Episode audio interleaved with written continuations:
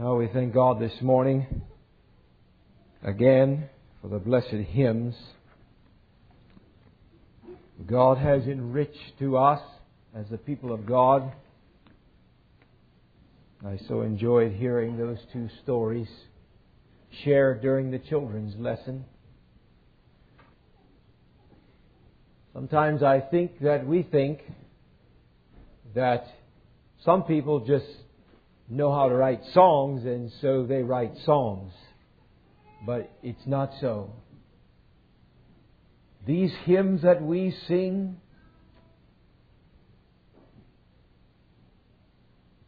it cost people their very lives to draw those hymns out of the heart of God. We hold them in our hands, treasures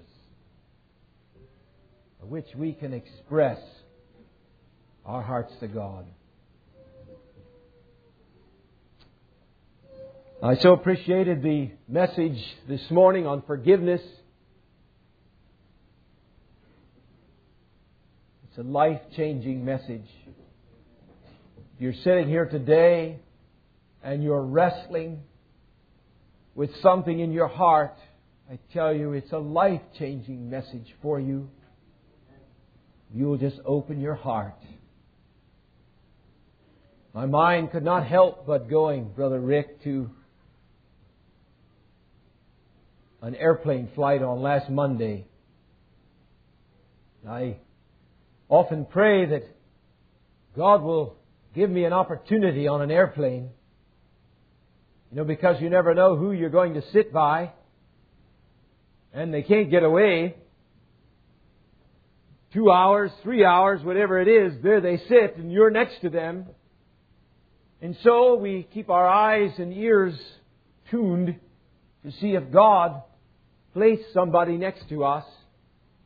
So I prayed that, and I sat down in my seat on the airplane, and there was an Indonesian lady sitting next to me, about thirty-six years old.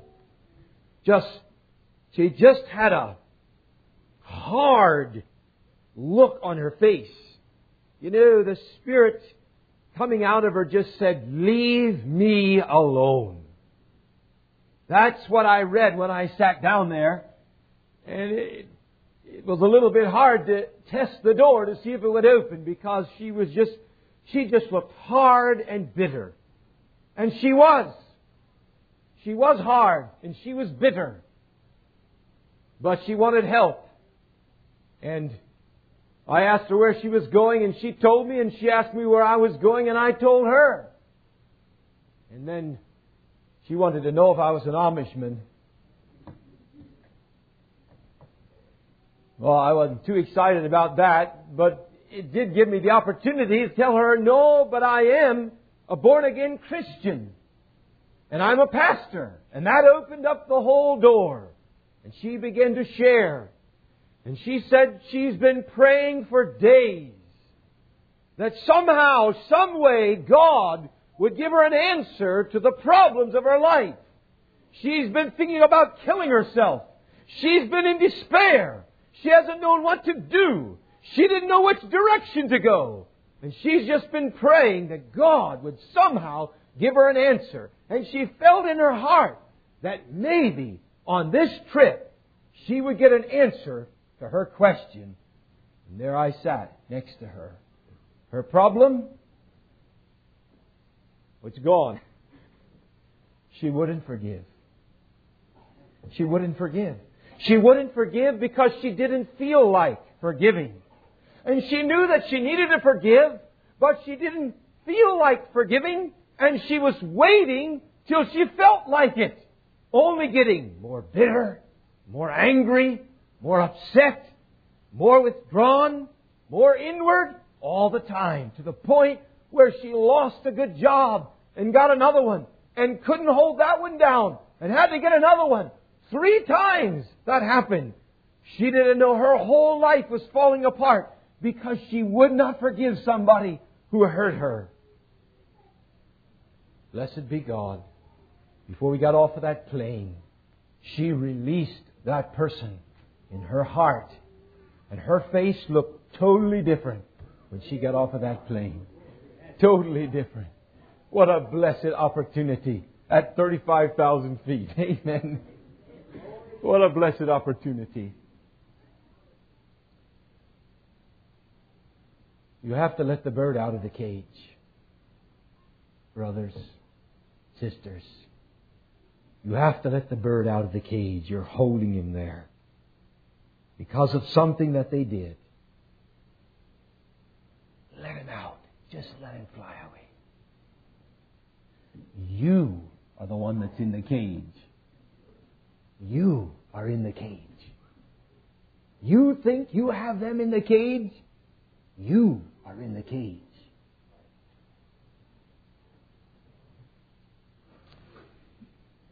Let's bow just for a moment of prayer. Oh God, we thank you for your loving kindness to us, God. How rich in mercy you are every day, Father. We move along through this service. Father, we are keenly aware that there are people in this room that have needs in their hearts and their lives.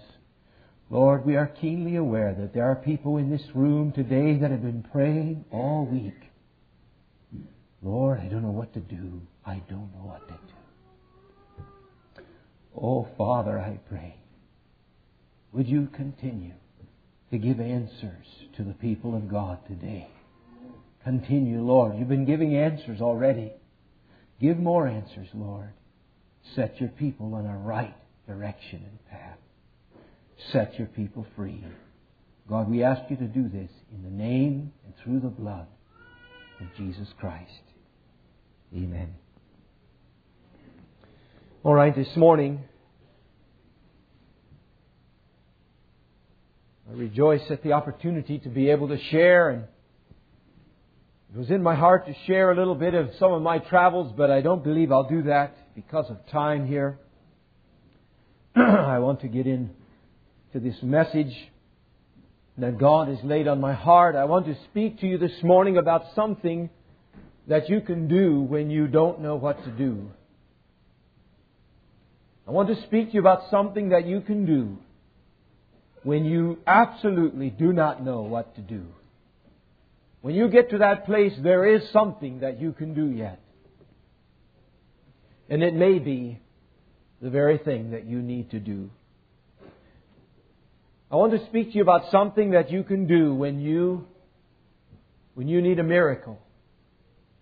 And I know that there are some of you in this room this morning, you need a miracle. You need one. God is a miracle-working God. I want to speak to you about something that you can do when you have got to have an answer. I mean, you've got to have one. You can't wait. You can't go on for six more months just hoping that everything will work out. You need an answer to the situation that you're in.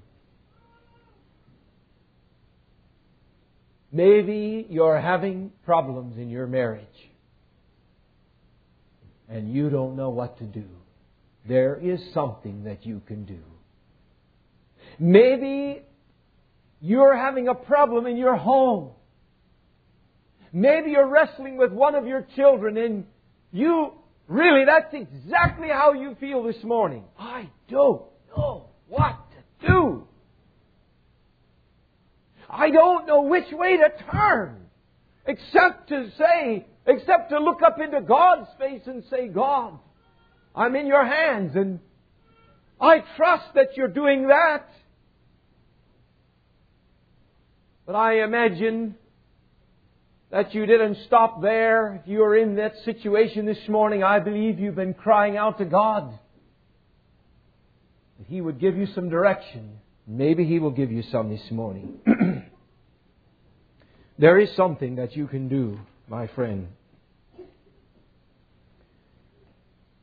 I want to speak this morning on the subject, the secret of fasting. The secret of fasting. And may I say, the secret of fasting with prayer. Prayer and fasting. The Bible says, I want to speak on the fasting side of it, but yet I will bring the prayer in there on and off throughout the message. And I want to tell you, it is my conviction that there is no problem that you have to face, that you cannot face and get an answer to if you will listen to what I'm going to tell you today. There is no situation that you can't get through if you will listen to what I'm going to tell you today. None. I've given the title to the message, The Secret of Fasting and Prayer, because it is a secret. Not very many people know about. It is a secret. Why is it a secret? Well, there are many reasons. One, because the devil has hidden it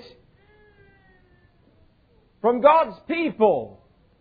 He's kept it over on the side. He's kept it in the background.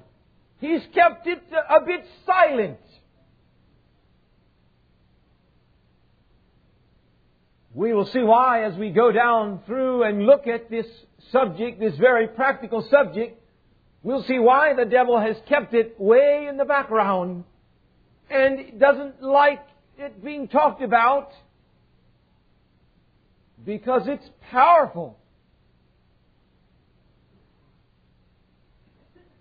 There's another reason why I entitled the message, The Secret of Fasting, because fasting is one of God's precepts. And like all of God's precepts, there is hidden down inside of that precept glorious things. But it's hidden. You cannot look at them on the surface and see them. They are only there for those who obey that precept. And if you walk down the road of obedience in this precept, you will find one of the most powerful disciplines, one of the most effectual tools that could be given to the child of God at your disposal.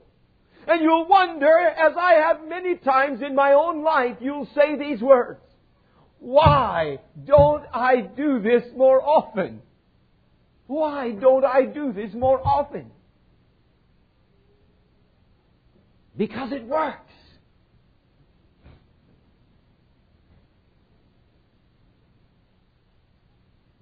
Secret of fasting, again, I call it a secret because, thirdly, because our fleshly desires have kept it hidden from our eyesight. And fleshly people don't fast too often. People who enjoy eating, they don't fast too often. There are plenty of reasons not to. And just our own fleshly nature would keep it hidden from our sight. Down below the surface. Back on the back burner. Something that you do every now and then. When it should be something that you do all the time. Fasting is a Christian discipline. Our Lord Jesus said to us, "When ye fast, not if ye fast." I'm afraid today that people believe that it's an option. It's something you can do if you want to, but you don't have to do. But Jesus said, "When ye fast, not if ye fast." When? Jesus assumed that we would exercise ourselves unto godliness through the avenue of fasting and prayer. Jesus assumed that when He made that statement, "When ye fast." Now there are many Bible purposes for fasting. And I would like you just to, for a few moments, you just ponder where you are at today. What you're facing, what your problem is, what situation you're in. And see if it's not covered in one of these that I'm going to list. In Acts chapter thirteen and fourteen, Paul, the apostle, and those that were at Antioch, they fasted and prayed for direction. You need any direction for your life? Some of you young people, I look into your faces. I know that you need direction for your lives. I know that it's something that you think about all the time. I know that you're pondering it continually. I know that it's something that you share one with another. You're always talking about your future. In Joel chapter two, we see that God made a plea to the people of God to fast because they needed repentance. At times, we need repentance. At times, we get hard hearts, don't we? At times, we our hearts get cool. At times, we find ourselves in such situations. We ought to follow the plea that God made through the prophet Joel and sanctify a fast. Do you know what it means to sanctify a fast? It means to set it apart for a specific purpose.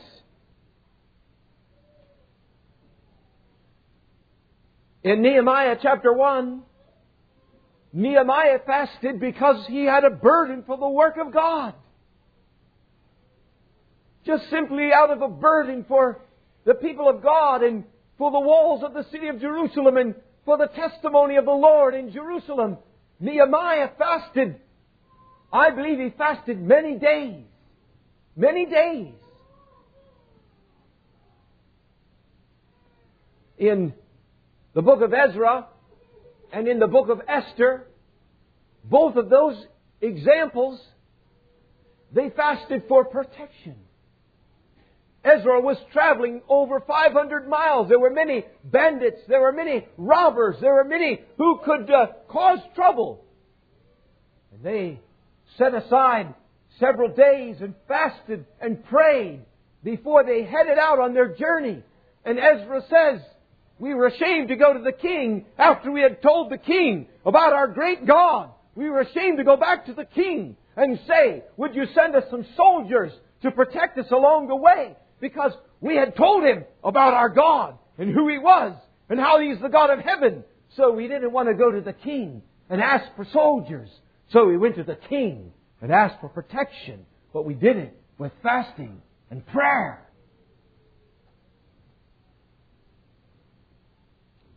In Psalm sixty-nine, we see that the psalmist humbled himself with fasting and prayer. And there are times in our life when that's exactly what we need to do.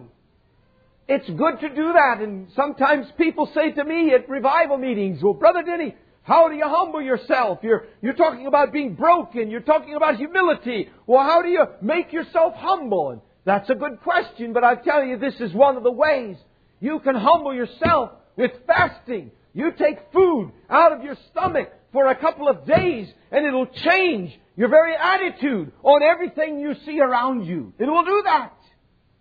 It will cause weakness to come into your body. And you will look at life in a different way. The psalmist David did in Psalm sixty-nine. In Psalm thirty-four, in the midst of tragedy and sorrow, the psalmist fasted and sought the face of God because of a tragedy, because of the sorrow of his heart. He fasted and sought the face of God. In Daniel, the book of Daniel, we see that Daniel fasted because he needed wisdom and understanding from God. There, Daniel wanted insight into some of the prophecies that Jeremiah had given. And he began to seek the face of God. And God gave him wisdom and understanding and direction so that he could be able to discern the time and the season that Israel was in. God gave him those answers as he sought God with fasting and prayer. And lastly, and may I say that this is not a inclusive list, conclusive list. There are others also. But lastly, Jesus, our Lord, He fasted when He was facing great temptations in the wilderness. He knew He was going into the wilderness. He knew there would be temptations there. And so, because it was a time of temptation for Him, He fasted and prayed unto His Father so that He could endure the temptations that came His way. We're made out of the same things that these people are made out of. And brothers and sisters, our lives are ordered in many of the same ways that these that I've listed here this morning are ordered. They're the same. God has the same answers for us if we will just exercise ourselves in these things. I'd like us to turn to Matthew chapter nine at this time. The Lord Jesus gave the clearest, purest purpose for fasting in Matthew chapter nine.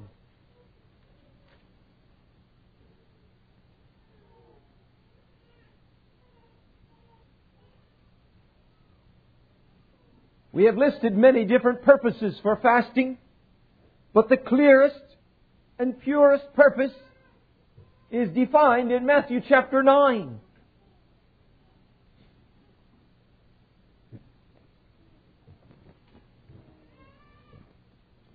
We'll start reading in verse fourteen. Then came to him, came to Jesus, the disciples of John, saying, "Why do we and the Pharisees fast oft, but thy disciples fast not?" They had a question. This was not the Pharisees. This was the disciples of John. They weren't asking a critical question. It was a good question they were asking. They didn't understand. They had seen the Pharisees, and the Pharisees fasted. They had seen the disciples of John. They were the disciples of John, and John had taught them that fasting was right. And so the disciples of John fasted. And so they're pondering this Jesus, and they're watching Him as He relates to His disciples. And he's, they're watching to see how they live, and they notice they don't fast. They're not fasting. I wonder why they're not fasting. You see, because up until that point, it was a religious discipline. The Pharisees did it. The disciples of John did it. How can this be? If this is who He says He is, why don't they fast? We want to ask Him a question. So they gave Him that question. And Jesus said unto them, He answered their question with a question, which He did that a lot in the Scriptures. Can the children of the bride chamber mourn as long as the bridegroom is with them? And I'd like us to notice that He didn't say fast there. He said mourn. Can the children of the bride chamber mourn as long as the bridegroom is with them? Of course, they all knew the answer to that. Of course not. Of course not. It's a time to be happy. It's a time to rejoice. The children of the bride chamber are rejoicing because the bridegroom is there. It's a wonderful thing. But the days will come. And they did come. The days will come when the bridegroom shall be taken from them. And then shall they fast. I'd like you to notice that He used the word fast at the end. He used the word mourn at the beginning of that verse. But those two words are synonymous in the context of this verse. Fasting and mourning. Fasting and sadness. Fasting and a low-key feeling inside your heart. Jesus brought the two together. They are synonymous words in the text here. Isn't it interesting that our Lord, like He always does, He takes care of all the other purposes and puts them all together in one. You see, all those other purposes that we mentioned for fasting, they are all fit, they all fit together in this one purpose that we see in chapter nine, verse fourteen and fifteen. And we're not talking about fasting as a religious discipline this morning. We are not. We're talking about fasting for a relationship. That's what Jesus was speaking about right here. Fasting for a relationship. The greatest, the clearest, the highest purpose for fasting is to draw nigh to God. That is the greatest purpose for fasting, is to draw nigh to God. Now consider with me what Jesus said to these men. While He was with them, all was great. It was just beautiful. They were the children of the bride chamber in this illustration. He was the bridegroom. They didn't know it yet, but He knew it. Oh, everything was wonderful. Any questions? They had the question. He had the answer. Just like that. Imagine what a blessing that must have been. How many times questions come to our minds? We wish we had the answers.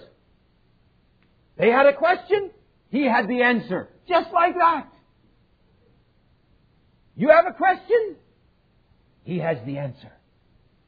He has it. Oh, from time to time, problems arose. I mean, problems.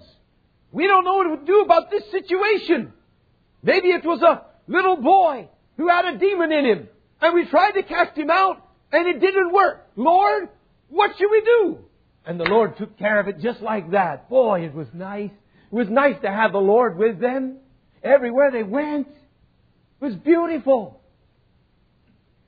They found themselves with five thousand people. And they had five loaves and two fishes. And they didn't know how they're going to feed all these people. Oh, that was no problem. They just brought it to the Lord. The Lord took the five loaves and the two fishes, prayed a prayer over it, began breaking it and breaking it and breaking it. And He fed five thousand people plus the women and the children with five loaves and two fishes. And oh, they had that in their memory. Well, it doesn't take long to learn where to go when you have a few of those things, uh, experiences in your life. So they knew where to go. Wisdom? Oh, they needed wisdom. They had questions about divorce and celibacy, and they didn't, they didn't understand. They just brought them to Jesus, and Jesus turned right around and explained to them what He meant. Oh, that was nice, wasn't it? Just ask the Lord the question. And the Lord has the answer just like that. Whenever we need the wisdom. Hard cases, they just brought them to the Lord. And the Lord took care of them. Revelations, oh, He took care of those. He opened their eyes and they were able to understand things that others around them did not understand. It was beautiful. Just beautiful. Wasn't it? Put your situation there. Whatever it is today. Is it your marriage? Is it your home? Is it a child? Is it your boy? Is it your business? Maybe it's your finances. Is it your health? Do you need direction and you don't know what to do? Is somebody after you?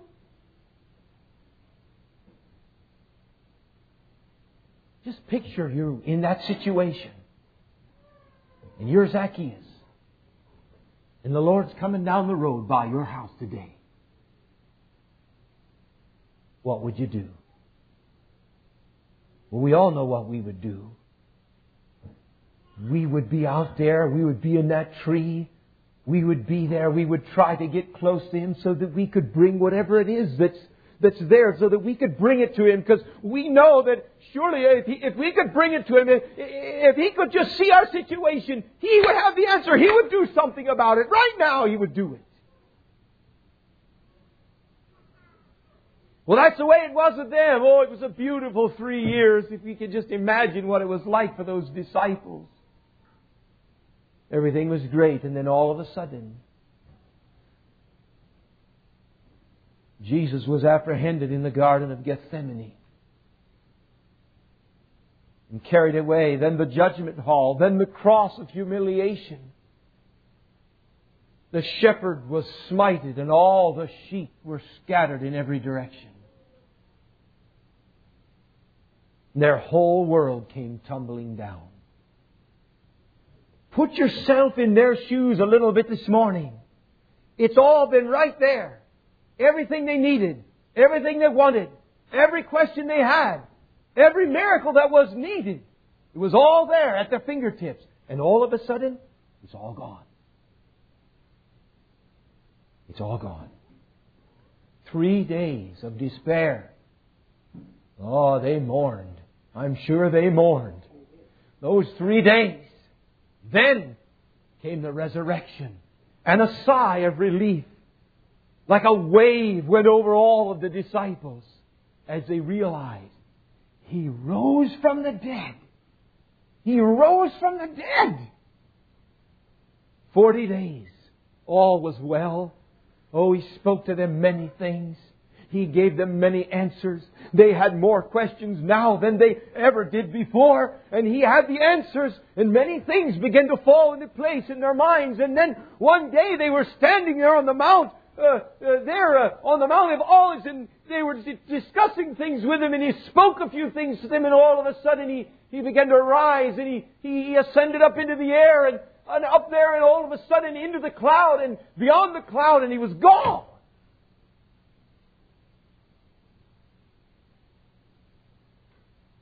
And ten more days. They didn't know what to do. Then on the day of Pentecost was fully come. The Holy Ghost was poured out upon those disciples, those one hundred twenty in the upper room.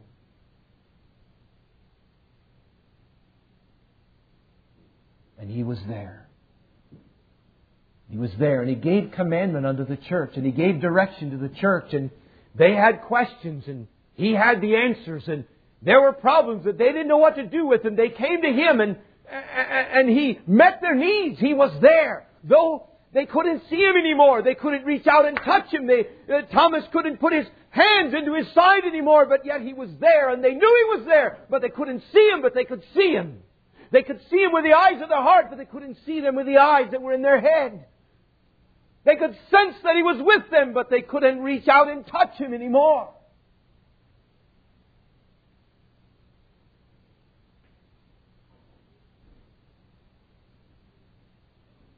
The bridegroom has left the bride and went to prepare a place for her. And now they have a totally different way of working than they were ever used to before. Oh, the answers are still there. The miracles are still there. The help in the time of trouble, it's still there. But it doesn't work quite the same way.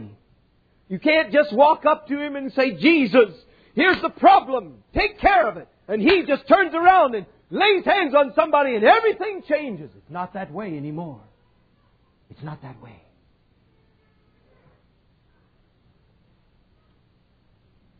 They can still see Him, though, in spirit. Yes, they can. They can hear His voice, but it's in spirit that they hear His voice. They can still behold His beautiful life, but they see it only in spirit. As they look upon the pages of this book, and are illuminated by the Spirit of God, they can still behold His beautiful life. It's just as lovely as it ever was. But there's a little bit different way of seeing Him than they ever saw before. The provision is there. The direction is there. The wisdom is there. It's all there. But, ah, oh, now they shall fast. Yes, they will. They will fast. Why? To draw nigh to Him. To draw nigh. That's what Jesus was speaking about here in, in Matthew chapter nine. To draw nigh to Him. To draw close to Him. To see Him. To sense Him. To draw nigh to Him that He will draw nigh to them. Draw nigh to God and He will draw nigh to you. That's what the Word says in James chapter four. We are told that the early church fasted two days a week, every week. Two days a week. Two days a week times fifty-two is one hundred and four. That's a third of their life. They fasted. A third of their life. Why? Did Jesus lay some rigorous discipline upon them and tell them these are the rules of the Christian life and you must do this two days a week? You have to do it. Did Jesus say that to them? No. No. They were not fasting because it was a religious discipline. They were not fasting because Jesus gave them a law that they had to keep. They were not fasting because of that. They were fasting because they desired a close relationship with the One whom they had walked with for three and a half years and beheld His glory, the glory as of the only begotten of the Father, who was full of grace and truth. They fasted out of a desire for a relationship. They fasted out of a desire to see the Lord Jesus come in, in, in, in reality and power and in strength and, and work out the situation and solve the problems and, and heal the sick and raise the dead just like He did before. That's why they fasted. Because the bridegroom is gone. Because the bridegroom is gone. Ah, and now they did fast. Yes, they did. Wouldn't you, brothers and sisters, wouldn't you, if you knew that you could see Him and behold His beautiful life, wouldn't you? If you knew that you could go and get Him and bring Him to the palsied, wouldn't you? If you knew that you could go and bring your hard question and He would have an answer, wouldn't you?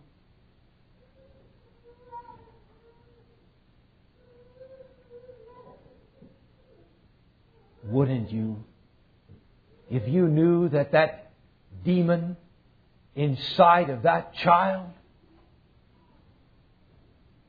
could be cast out when Jesus came and cast it out, wouldn't you?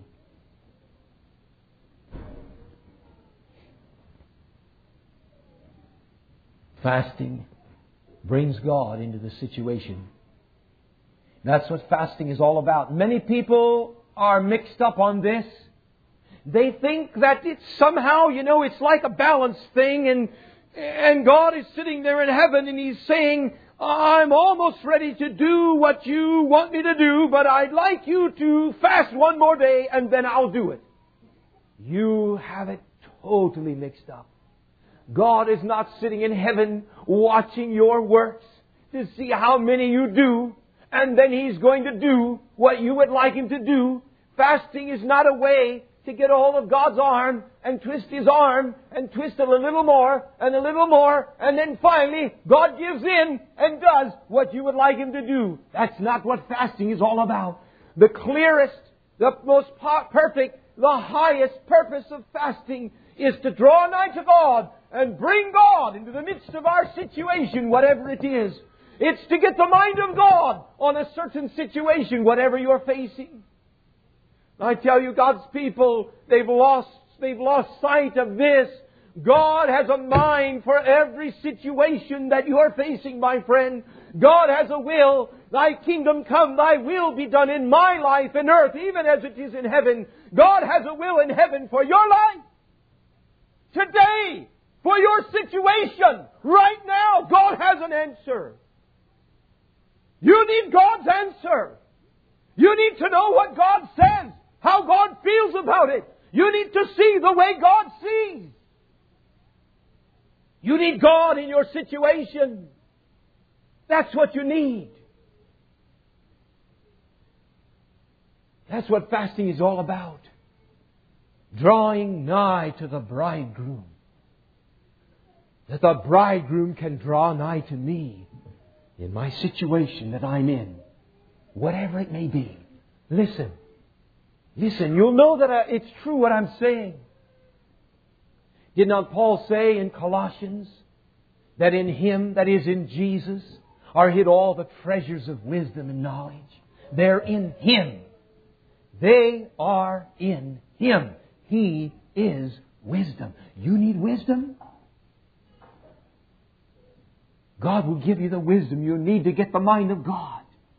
But you need to know that you can get the mind of God. You need to learn how to get the mind of God. You need to learn to wait before God long enough that you hear the voice of God speaking in your soul concerning the direction for your life. You need to do that, my friend. You need to learn that. So many times God's people, they stumble around. They don't know which, which direction to go. And, and God is longing for them to draw near to Him so that He can give them direction. He wants to put His hand upon your shoulder and guide you through. Jesus, Savior, pilot me over life's tempestuous seas. Just put your hand right on my hands. Lord Jesus, I'm not sure which way to go. And the wind is blowing out here. But if you'll just keep your hands on my hands, I'm sure we'll make this ship all the way into the harbor. That's what fasting is all about, friend. It's to draw nigh to God. Faith comes when we fast, doesn't it? Remember the disciples there, they tried to cast the demon out of that little boy and they couldn't do it. They were distraught. They did the right thing as soon as Jesus came down from the mount. Lord, here it is. What do we do? The Lord took care of it. He also had some strong rebukes for them. But then later they came and they asked the question and He had an answer right there. I mean, just like that, He had an answer. And He said, after they asked, Lord, why couldn't we cast him out? And Jesus said, because of your unbelief. Because of your unbelief, you couldn't cast him out. Howbeit this kind goeth not out but by prayer and fasting. By prayer and fasting. My friend, this kind goeth not out but by prayer and fasting. This kind goeth not away but by prayer and fasting. This answer doesn't come but by prayer and fasting.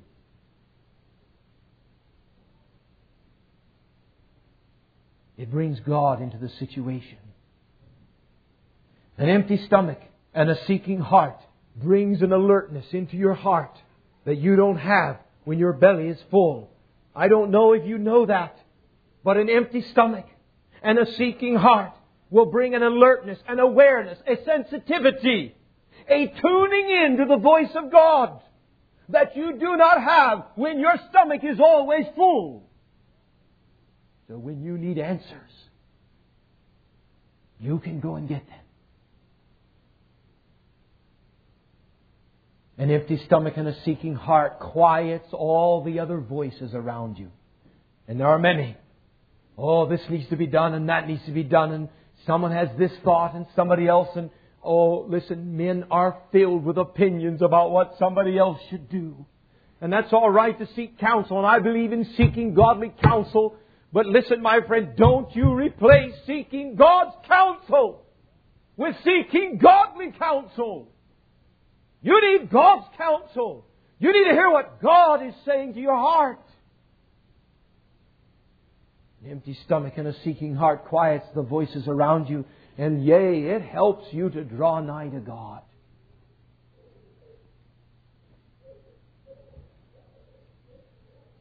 I recently read somewhere, and I don't know where I read it. Probably a book on fasting somewhere. The secret to the Korean church. You know the Korean church. You can go there at five o'clock in the morning, any morning, and the church house is full. I know that's a little hard for us to imagine, but can you just imagine dropping in here at five o'clock tomorrow morning and seeing this? Only nobody's sitting, they're all on their faces. That's the way it is in Korea. The secret of that Korean church? Well, there's probably many, but one of them is this. Hundreds, hundreds of Koreans fasted forty days. Fasted and prayed forty days. Hundreds and hundreds of Koreans fasted and prayed forty days. Now, I'm not promoting this morning that you fast and pray for forty days. I'm just telling you, that is one of the secrets of a Korean church. I mean, there's no playing games over there. The communists are just on the other side of the border. It's amazing how that changes your perspective about things. We call it fanaticism. They call it a way of life. It's a whole lot better than the communists rolling over the border with their tanks and their guns and killing all of our children. It's a way of life for them. It's not extreme. Brothers and sisters, the best way that I know for you to learn about fasting is to go on a three-day fast with prayer. I don't know if you've ever done that. If you have, praise God.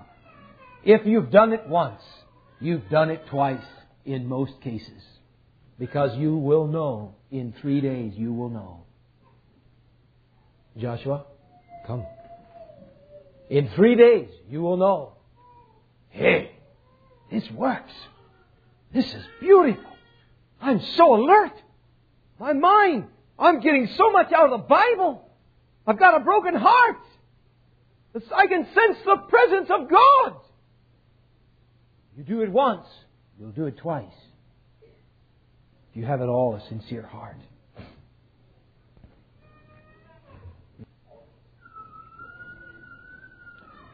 Brothers and sisters, do you know what it means to pray something through? To pray it through? To pray? To seek God? Until you have an answer? To seek God? Until direction comes? And please, don't misunderstand me. I'm not talking about you stop eating and you don't eat again until God gives you an answer. I'm not talking about that. I'm talking about seeking God. And seeking and seeking and seeking and seeking until God gives you an answer. Because the Bible says, ask and keep on asking and keep on asking, and you shall receive. Seek and keep on seeking and keep on seeking, and ye shall find. Knock and keep on knocking and keep on knocking, and the door shall be opened unto you. That's what the Bible says. And there's a persistence in that. But listen, that persistence will never come if you do not know in your heart that you can persist until you get an answer. God wants to give you an answer. I never make a major move until I have an answer. A clear answer from God. I never make a major move. Never. Without a clear answer from God. So that I know that I know that I know that the move that I'm making is exactly in the will of God. Exactly in the will of God. I never do it. Why? Because I have learned that you can pray until you get an answer. Why settle for anything less? Amen? If you know that you can get an answer, why settle for anything less?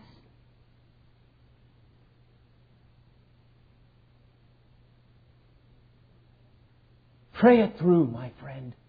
Pray it through. Pray till you get an answer from God. Pray. Pray. In the old time way. The way they used to pray. And the power of God came down. Pray. I'm not talking about a little prayer. I'm talking about getting a hold of the horns of the altar and hanging on before God. I'm talking about fervent prayer. I'm talking about a fasting prayer. I'm talking about a, a fast that becomes a prayer. I'm talking about a heart that is broken. I'm talking about a heart that is just pleading whether the voice is saying anything or not. for this very thing that you see, this need that you have, this problem that you have, this answer that you need, this body that needs to be healed, or whatever it may be. God has the answer, and He doesn't want you to live in darkness and just wonder what's going to happen to me. God has an answer. He has an answer for your situation. But you got to pray it through. Once you prayed it through, then you know. Then you know. You know what's going to happen.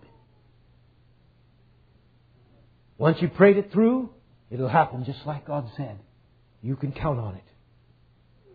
Oh, how many times I've seen that happen. And it happened just like God said. Just like God said. It's as if God can take you up and sit you in His throne room and let you look down at the whole situation and say, now, son, this is what we're going to do. And then this is going to happen. And then this is going to happen. And then this is going to happen. And be ready for this. And be watching for this.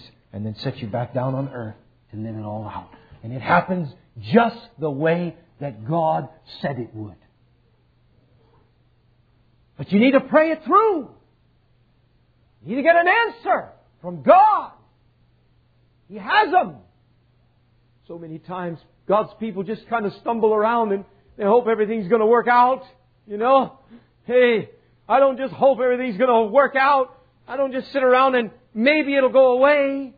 No, I need an answer. God has it. I need a miracle. God has it. I need direction. God has it.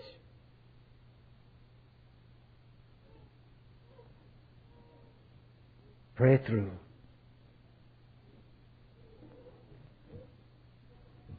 Three days, no food. Three days, no food.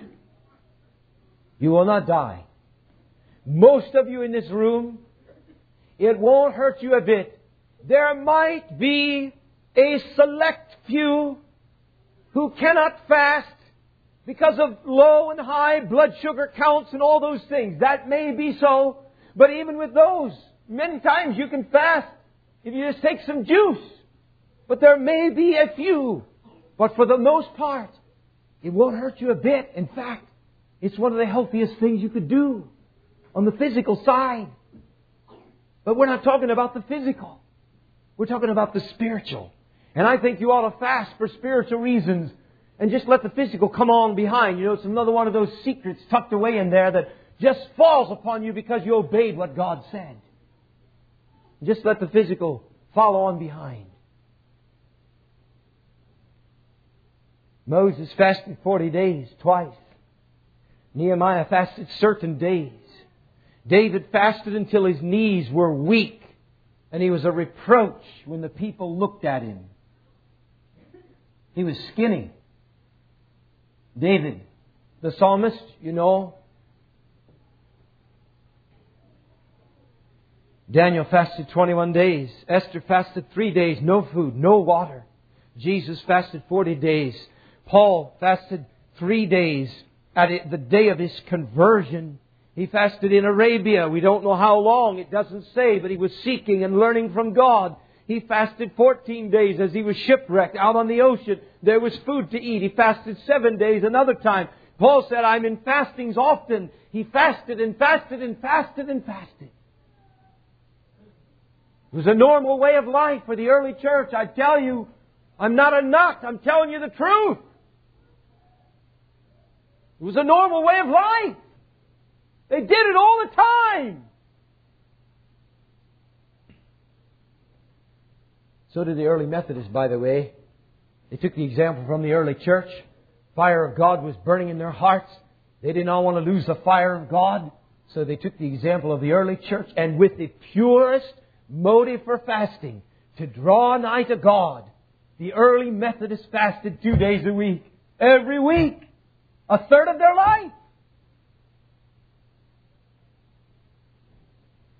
Fasting is voluntary in the New Testament as to when. Mandatory concerning whether we should. You look it up in the Bible, it's very clear. Why don't we fast here in America? That's a good question. Why don't we fast?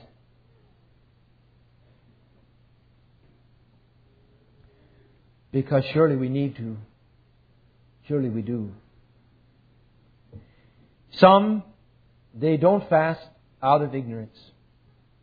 They just don't know. They're afraid it will hurt them. You know, they get that queasy feeling when they fast. And I've heard them, I've heard them say, I had to eat. I thought I was going to die if I didn't eat by the end of the day. No, they wouldn't have died. They wouldn't have died.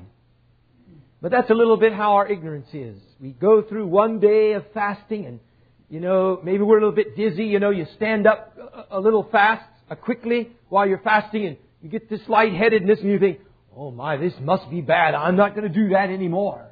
No, that's, no, you're looking at it wrong. So I think that many people do not fast simply out of ignorance. They are afraid it will hurt them.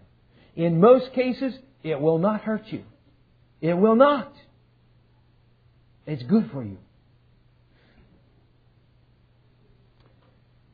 With some,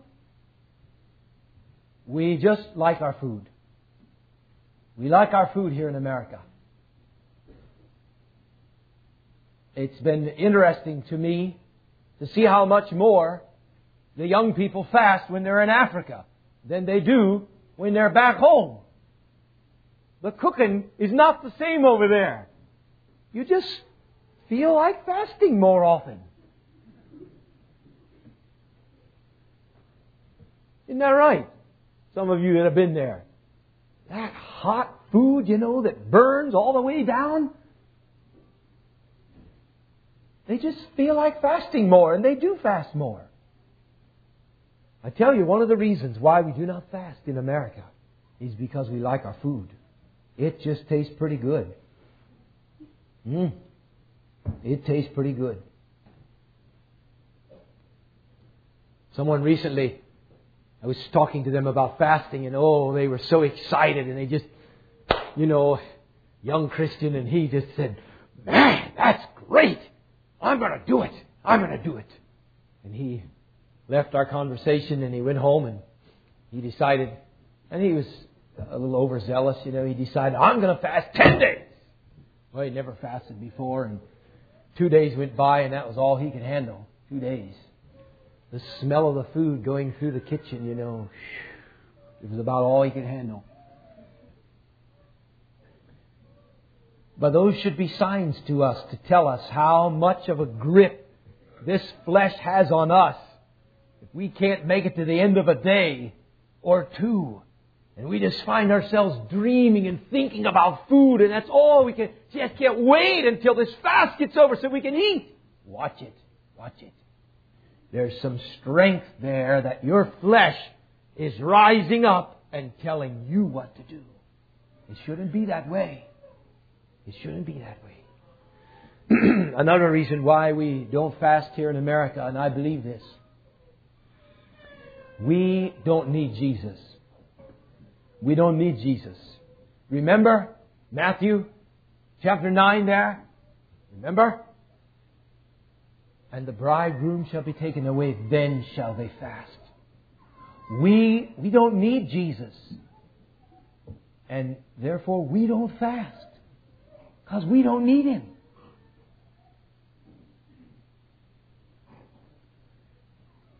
It's very interesting to study the persecuted church in Russia, Romania, Uganda, Liberia, and China. In all of those countries, oh, they fast. They fast. They need Jesus. And that is why they're fasting, you can be sure. They're not going through religious exercises or ceremonies in China. They are not.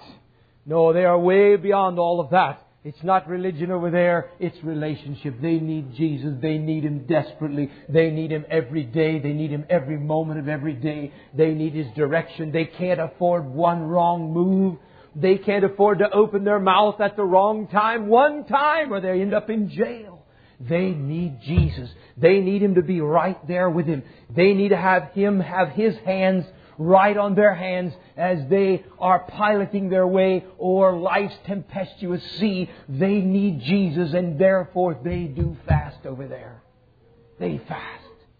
because they need Him desperately. We don't need Him. And I know those are strong words.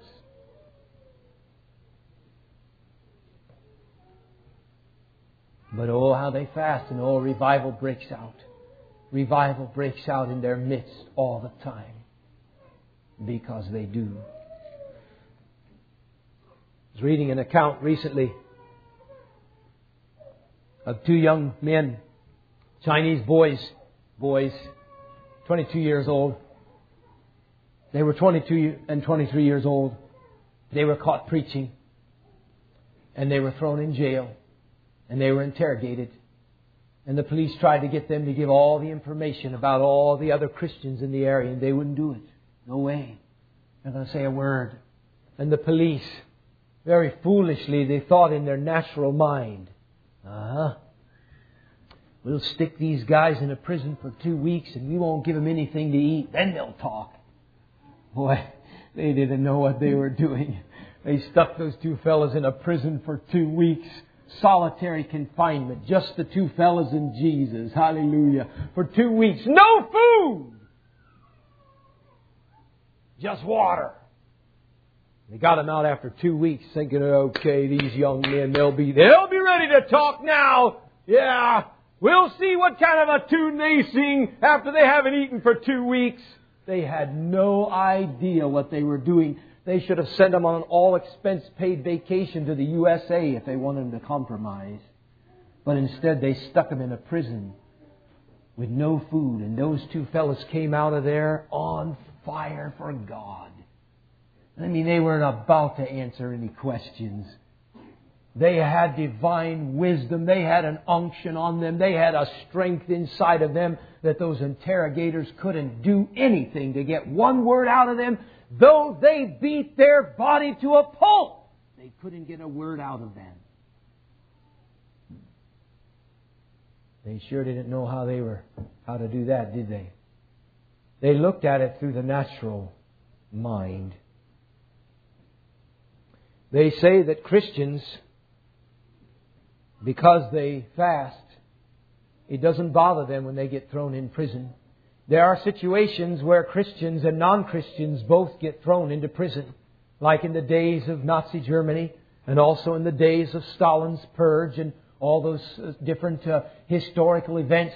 Christians and non-Christians alike got thrown into prison.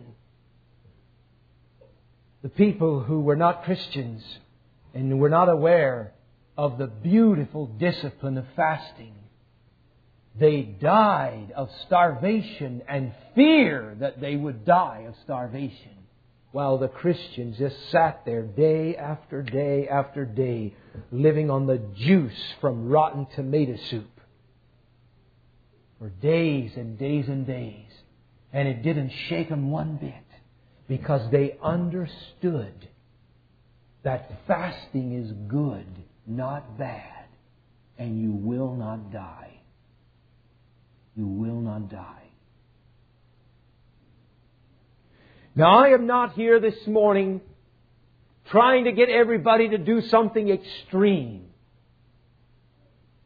Go on a long fast. Fast yourself till you're skin and bones. I'm not up here trying to do that today. You have a situation. You need God in the middle of that situation. I'm not saying for you to do that. But you could at least follow the pattern of the early church and fast two days a week. And oh, every one of those days, just keep bringing those things before God until you get an answer to your situation. God has the answer, my friend. He does. Very interesting to me, you know, it's a few months back that Brother Emmanuel called a two days of fasting and prayer for the missions, for Charity Christian Missions. He was burdened. We needed people on the field. No one was there. Didn't seem like the doors were opening. So he called two days of fasting and prayer, and many gathered for those two days. And many stayed at home and fasted and prayed for those two days, just bringing that one request before God. It is no coincidence how God has sovereignly put His stamp upon several families since that day and provided what is needed in Africa and what is needed in Haiti. That's not a coincidence. That's God. That's God.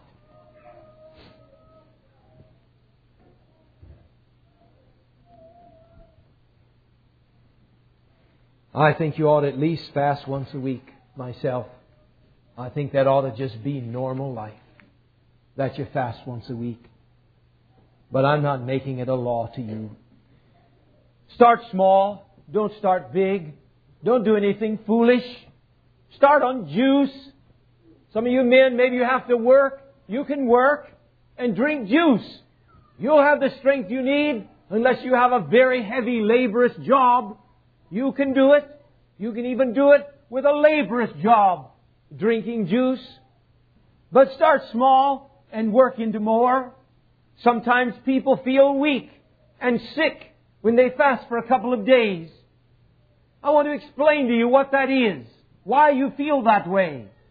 It's because your body is trying to get rid of the toxins or the poisons that are inside of it. That's why you feel weak.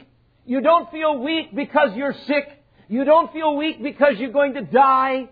You only feel weak because your body is trying to get rid of the poisons that are in it. And when you stop eating, the body immediately goes into a cleansing mode to get rid of the poisons and the toxins that are in it. That's why you feel weak. If you'll just ride it out a couple of days, you won't feel weak. You'll actually feel stronger. You'll feel stronger if you'll ride it out for a couple of days. I often recommend to somebody who's going to fast more than three or four days that you somehow you clean, you clean your bowels out before you fast. Like take an enema or maybe some kind of a saltwater flush, some way to flush your system out of all the waste that is inside of it. You see, when you stop eating, that stops the body's system from eliminating its waste. And that, and then the body starts to try to get rid of it through the pores of your skin. And that's why you feel weak. If you will flush your system out, you will not feel that weakness, most of you. I don't know how many times I've talked to people who tried to fast and couldn't because they felt weak. And two and three years have gone by and they never tried it again because they felt weak. That's all it is. That's all it is. Believe me, in most situations in this room, that's all it is. Flush your system. Then you can fast. You'll be strong, not weak.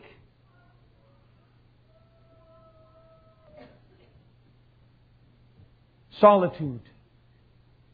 If you can, be in solitude while you're fasting. I know some of that's difficult. You may have to make some adjustments. I make adjustments. But have some solitude. A good season of solitude each day that you're going to fast. Now I believe if you can't have the solitude, fast anyway. Do it anyway. Don't wait for the perfect and say, because I can't have the perfect, I'm not going to do anything. No, you seek the face of God anyway. And during those times when you would have sat at your table and eaten your meal, go and be alone with God. You will be blessed anyway. God will see your heart's desire to draw near to Him. And God will draw near to you.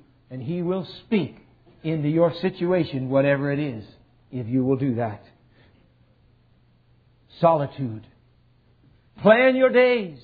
If you're going to spend a day in fasting and you can go and be alone somewhere, plan your day. Don't just sit there the whole day. Plan it. That's what I do. An hour of this. An hour. I'm going to listen to a sermon for an hour. I'm going to read my Bible for an hour. I'm going to go for a walk and pray for an hour. Then I'm going to sing in a hymn book for an hour. Then I'm going to rest for an hour. Then I'm going to get up and read a devotional book that stirs my heart. Then I'm going to listen to a sermon for an hour. And I just do that through the whole day. I tell you, that'll change your life. You do that for two or three days. It'll change your life. Some of you men, you can't imagine what God would do in your heart if you would do that with the situation that you're facing right now. As men, as fathers, you need answers. You need direction. God has them. God has them. Sometimes I think that we think that God is just going to drop down out of nowhere and say, this is the way, do it. No, you have to draw nigh to God. And He will draw nigh to you. He will. I never make a major change without doing this. I never do. I never face a difficult situation without fasting and prayer. I never do. I never seek important direction for my life or my family's life without fasting and prayer. I never do. Because you can't just come up with ideas and do things. It's got to be the will of God. It's got to be the will of God.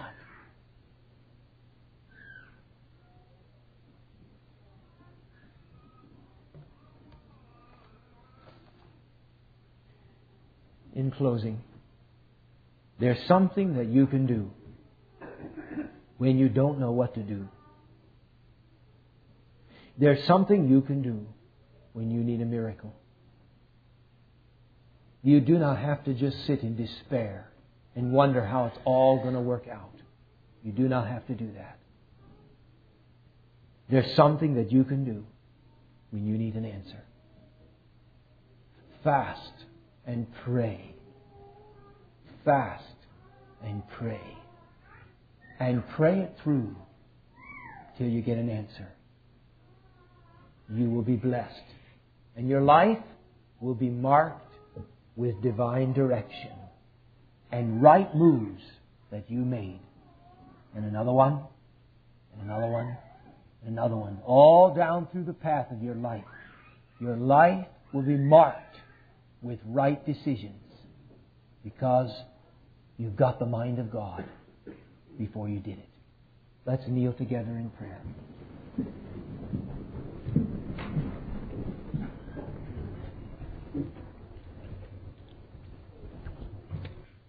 Oh, Father, our mind goes to so many places in the Scriptures where our ancient brothers and sisters practiced this very discipline, even in the very way that Jesus spoke about. Our mind runs to those many examples. Oh, Father, I pray, would you make us like our ancient brothers and sisters? We want to be like the early church, Lord. I know that's our desire. Those are our goals. We try to pattern our lives after the early church. Lord, we try to pattern our lives after your Word. God, we see it clearly in your Word. We do not even need to read the history books, Father. We can see it in the book of Acts. We can see it in the life of the Apostle Paul. We can see it in the life of our Lord Jesus. Oh God, we do have questions. Lord, you have answers. We have problems that we don't know what to do. Oh God, you have the answers. I know you do. Would you, some way, God, would you take these words and spark some faith in the hearts of your people this morning to rise up and seek your face for the answer to their problems. God, I commit this sermon into your hands, and Lord, all the rest of them also, God. I think of those in this room who have not forgiven, they have not released, God. Oh, Father, they have not released. They are holding them guilty. Oh, God, I pray, set them free. Set them free, Lord. I pray in Jesus' name, Father. Amen.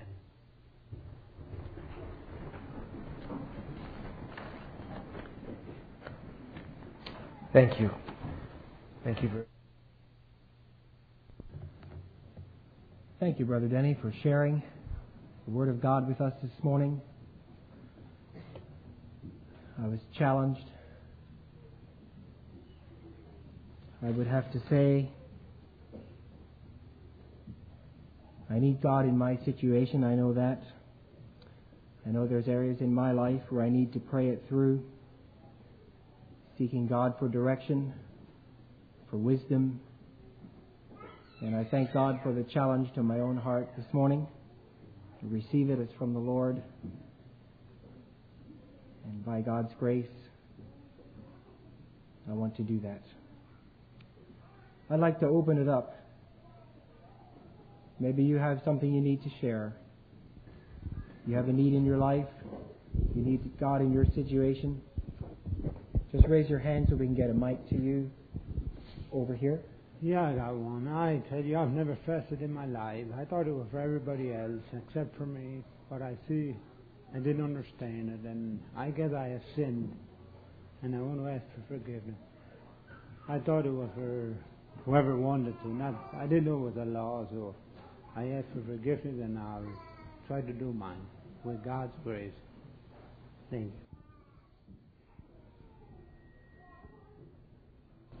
All right, over here. Maybe you can turn around so that people can see you. Question about fasting. Oh, if you're a nursing mom, and Denny said that the toxins come out, does the toxins come out on in your milk for your baby? So if you're a nursing mom, you can't fast? Yes, that's, that's correct. Mm-hmm. Okay, we have someone way in the back. It seems like so many of us sisters are in the same place, the same season of life where we're either nursing or pregnant. And I would just like to encourage those sisters that God will honor our efforts if we just fast for a meal or two meals in a day. And then when the idea of solitude is totally out of the question and you've got laundry to fold and food to prepare and a squabble here and a school child with a question there and a hunger pain comes, then you remember, yes, God, I am seeking your will. As someone's pulling on your skirt and the pot's boiling over, he will honor our desires, and there may be a time in our life when solitude or two or three day fasts may be possible, but he's got us where we ha- we are now, and we can seek his will anyway. Amen. I'd just like to share concerning the bondage that comes from lack of forgiveness. I had a brother, a missionary, share with me one time that in the language he was working with, he found a very uh, a very interesting concept with the people there. The concept they have for forgiveness when they ask for forgiveness was to throw it out. He said you would come to a person, they used a word that said, will you throw it out? And uh, he explained the concept like this. He says, when, when I have done you wrong, I came into your front room and I left my garbage in your front room. And as long as you leave it there, it'll stink, and it'll it'll be an offense to you, and it will be an unpleasant thing in your life. But when I come and apologize, I ask you very kindly to throw that out of your front room so you can forget it. Amen. And you can, uh, we can be friends again. I really appreciated the message this morning. Um, I asked my brother Nolan to get me a tape or two on fasting after the uh, the time we had at the prayer advance this winter. Uh, I'd like to start back a little further than that. My spiritual journey has been sort of rocky. Um, although on the outside it appeared good to men, I knew with God it was very shaky. And I came up here to leadership seminar uh, a year ago this winter. And I was really blessed. I was driven here by the Spirit. Uh, I realized my sinfulness and my wretchedness before God, and my wife said, go. And I came and was really blessed. And I just wanted to thank the brothers that shared in that and really appreciated that. And I spent the time here in prayer and fasting. And it, it just, I can say amen to Denny. I mean, it just, I had spiritual understanding and insight that I didn't know was even available. And it, it just uh, really helped me in times of fasting since then, too. It hasn't been very regular, and I'm glad for the challenge this morning of a day or two a week. I really want to try to do that in my life. All right. Well, we thank you for your testimonies and added words. I would like to say also in response to the first message, I wonder how many problems in life could be related right back to the unforgiveness And may the Lord help us that if we are in that cage, that we would open the cage and experience that healing that God has for us. All right, we'll go ahead with the song while we lift the offering.